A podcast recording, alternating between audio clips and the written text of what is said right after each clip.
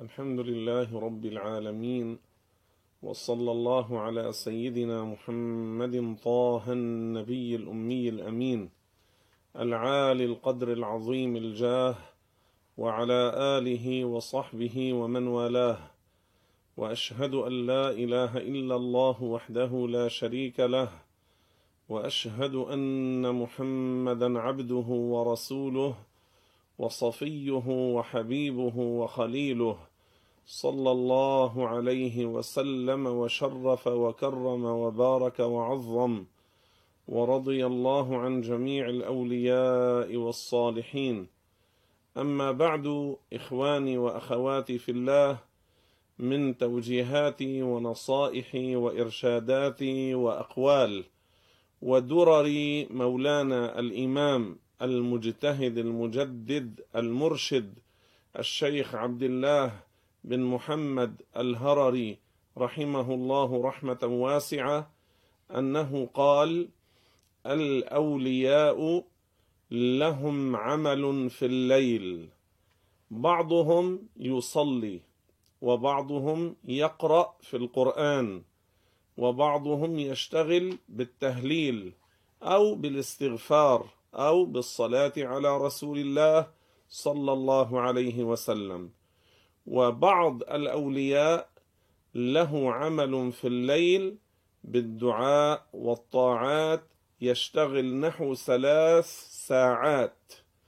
اذا من اخلاق وأعمال ومن همم الأولياء رضي الله عنهم وأرضاهم أنهم لا يقضون أعمارهم في النوم لا يقضون أوقاتهم في النوم لا يقضون أوقاتهم في أمور الدنيا أو التلذذ بالطعام والشراب أو ما شابه حتى في الليل الذي فيه الكثير من الناس يكون غارقا في النوم أو على التلفزيون أو ما شابه هم لهم عمل. هؤلاء الأولياء في الليل يتلذذون ينشطون في الليل بالطاعات والعبادات. لماذا؟ في الليل الكثير من الناس إما نائم أو على التلفزيون وهم في الطاعات والعبادات وقراءة القرآن والصلوات والليل فيه أسرار وتنزل فيه رحمات وبركات لا سيما قبل الفجر وفي وقت السحور. في الليل تنزل نفحات الكثير من الناس لا يحصلها. هم يتعرضون لهذه النفحات.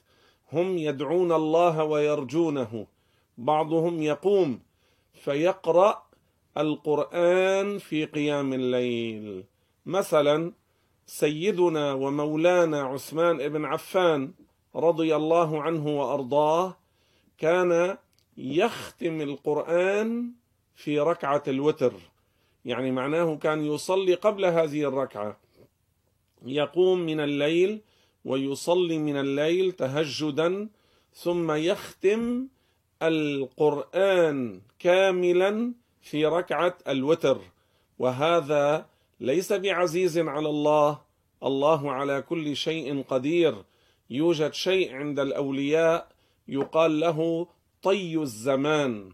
الله يمكنهم يبارك لهم في الوقت فيعملون في الأوقات القصيرة الكثير من الأعمال.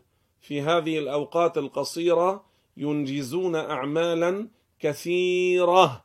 الله يبارك لهم في أوقاتهم وفي أعمارهم. وهذا ليس بعزيز على الله. الله عز وجل يفعل ما يشاء. أليس خرق العاده لنبيه صلى الله عليه وسلم بأن كان الإسراء والمعراج ذهابا وايابا من مكة المكرمة إلى الأماكن التي مر فيها في الأرض في الإسراء ثم إلى المسجد الأقصى ثم المعراج إلى السماوات العلى إلى الجنة ثم رجع إلى بيت أم هانئ في مكة قبل الفجر وكان كل ذلك في نحو ثلث ليلة واحدة. كل ذلك كان في نحو ثلث ليلة واحدة. وأحيانا ثلث الليل يكون قريب الأربع ساعات على حسب طول الليل أو قصر الليل. على حسب. فاذا الله خرق العادة لنبيه.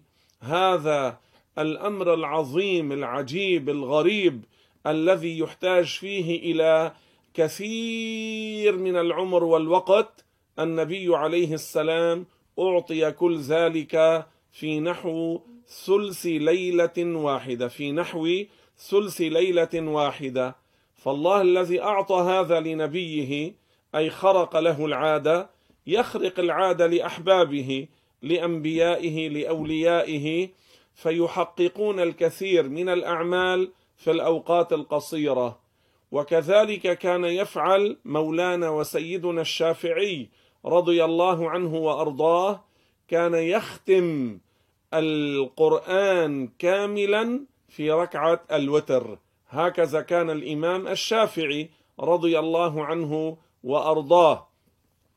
وفي عصرنا هذا في زماننا هذا كان أحد الأولياء المباركين. الشيخ محمد مراد كان في حلب وكان صديقا لشيخنا رحمة الله عليهما. كان يختم القرآن الكريم كاملا في صلاة العشاء في ليلة القدر. هذا الشيخ محمد مراد.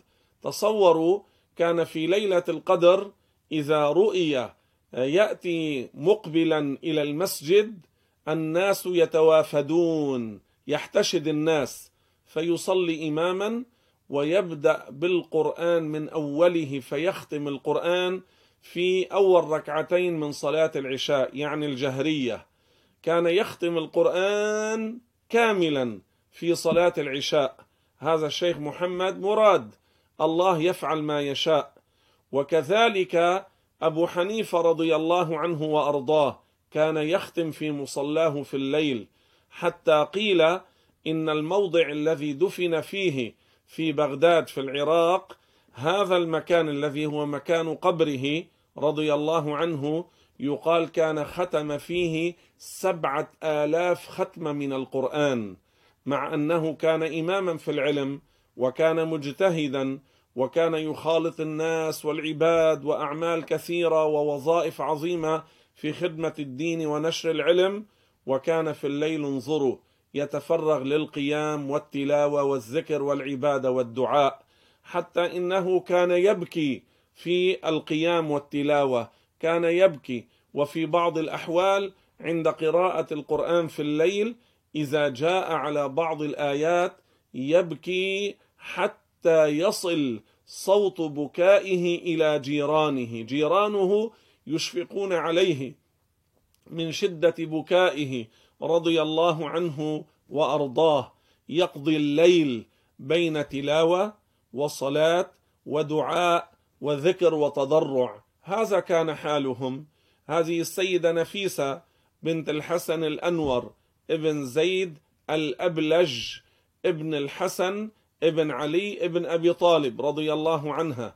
هذه المرأة الشريفة الزكية الطاهرة المباركة الولية الصالحة التي كانت جمعت بين العلم وبين الكرامة والولاية وكانت زاهدة عابدة مع غناها الكبير. كان لها أموال كثيرة وزوجها كان من الأشراف ومن التجار ويعطيها الكثير من المال وهي تصرفه في سبيل الله.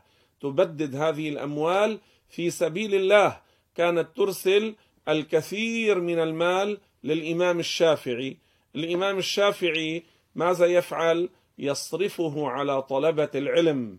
يعطي الناس الذين تفرغوا للعلم لأجل أن لا يشتغلوا لتحصيل النفقة. كانوا تفرغوا للعلم هو يعطيهم من هذا المال ويعطي الفقراء. وكانت تعتقد في الإمام الشافعي والإمام الشافعي يعتقد فيها. تعتقده إماما عالما ويعتقدها ولية صالحة. حتى إنه رضي الله عنه كان إذا مرض يرسل إليها فتدعو له فيشفى بإذن الله يتعافى. هي دعاؤها كان مستجابا والدعاء عند قبرها مستجاب مع أن الشافعي نفسه كان صديقا في الولاية. يعني هو إمام مجتهد وعالم وكان وليا كبيرا رضي الله عنه وأرضاه.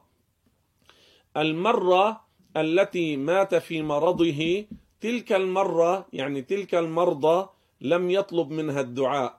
هو كان عادة إذا مرض يرسل إليها فتدعو له فيتعافى.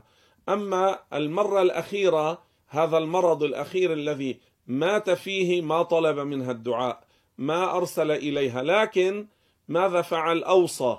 قال لهم إذا أنا مت فاطلبوا من السيدة نفيسة أن تحضر مع الناس الذين يصلون علي صلاة الجنازة. فحضرت السيدة نفيسة رضي الله عنها ووقفت خلف الرجال وصلت مع المسلمين صلاة الجنازة على مولانا الإمام الشافعي رضي الله عنه وعنها.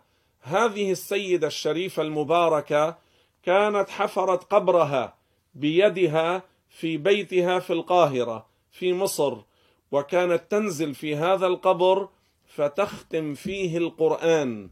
تقرأ القرآن هي كانت تحفظ القرآن كانت تقرأ في هذا القبر وتختم فيه القرآن حتى قال بعض من ترجمها إنها ختمت ستة آلاف ختمة في قبرها قبل أن تدفن فيه قبل أن تدفن فيه. هذا حالهم الأولياء في الليل لا يقضونه تلذذا بالنوم بل تلذذا بطاعة الله تلذذا بعبادة الله تلذذا بالصلاة بالاستغفار بالتسبيح والتقديس. أبو هريرة رضي الله عنه وأرضاه هذا الصحابي الجليل الإمام العظيم هذا عبد الرحمن بن صخر رضي الله عنه وأرضاه كان له شأن عظيم في التواضع. كان قبل أن ينام في الليل له خيط. هذا الخيط كان فيه عقد كثيرة إلى أكثر من عشرة آلاف عقدة وكان يسبح إلى عشرة آلاف أو أكثر ويقول أسبح بقدر ذنوبي من شدة تواضعه. هو ليس له ذنوب بهذا العدد. الواحد من الأولياء قد يعصي. نحن لا نقول مستحيل المعصية على الولي. لا الولي قد يعصي قد يقع في الذنب قد يقع في الحرام لكن ليس له هذا العدد. إنما من شدة تواضعه ومن شدة خوفه من الله يسبح اثني عشرة ألف تسبيحة ويقول أسبح بقدر ذنوبي. وهذا الذي كان من أكثر الصحابة رواية للحديث عن رسول الله صلى الله عليه وسلم. بعض الناس يتعجب. لماذا؟ لأنه كان تفرغ لذلك. بقي ثلاث سنوات مع الرسول صلى الله عليه وسلم في الليل والنهار والحضر والسفر ولم ينشغل لا بزوجة ولا بزراعة ولا تجارة ولا أرض ولا مال. فكان يلازم الرسول ويسمع ويحفظ لذلك روى الكثير. بل وحصلت معجزة لرسول الله صلى الله عليه وسلم وهي أنه عليه الصلاة والسلام قال لأبي هريرة ابسط رداءك. هذا الرداء الذي كان عليه أمره أن يبسطه فبسطه فدعا له الرسول صلى الله عليه وسلم أن يحفظ ما يسمعه من رسول الله صلى الله عليه وسلم. وعمل الرسول حركة بيده الشريفة وقال له ضمه إليك. فأخذ هذا الرداء وضمه إليه. فصار يسمع من رسول الله صلى الله عليه وسلم ويحفظ ولا ينسى بإذن الله. والله على كل شيء قدير. الله لا يعجزه شيء. وبعض الأولياء يصلون يقضون الليل إلى الفجر بالصلاة. بعضهم يكثر من الركعات وبعضهم ركعات قليلة لكن يطيل في القيام أو يطيل في الركوع والسجود وبعضهم بالاستغفار بالتهليل بالصلاة على رسول الله صلى الله عليه وسلم. هذا حال الأولياء في الليل ويدعون لأنفسهم ويدعون للمسلمين. ثم الدعاء في الليل قبل الفجر أقرب إلى الإجابة كما ورد في الحديث. قال عليه الصلاة والسلام أسمع الدعاء ما كان في جوف الليل ودبر الصلوات المكتوبة. يعني أقرب ما يكون إلى الإجابة في جوف الليل قبل الفجر وبعد الصلوات المكتوبة. كذلك الدعاء في السجود أقرب إلى الإجابة. هذا من بعض أعمال ووظائف الأولياء في الليل رضي الله عنهم ونفعنا بهم ونفحنا بنفحاتهم إنه على كل شيء قدير والحمد لله رب العالمين. آه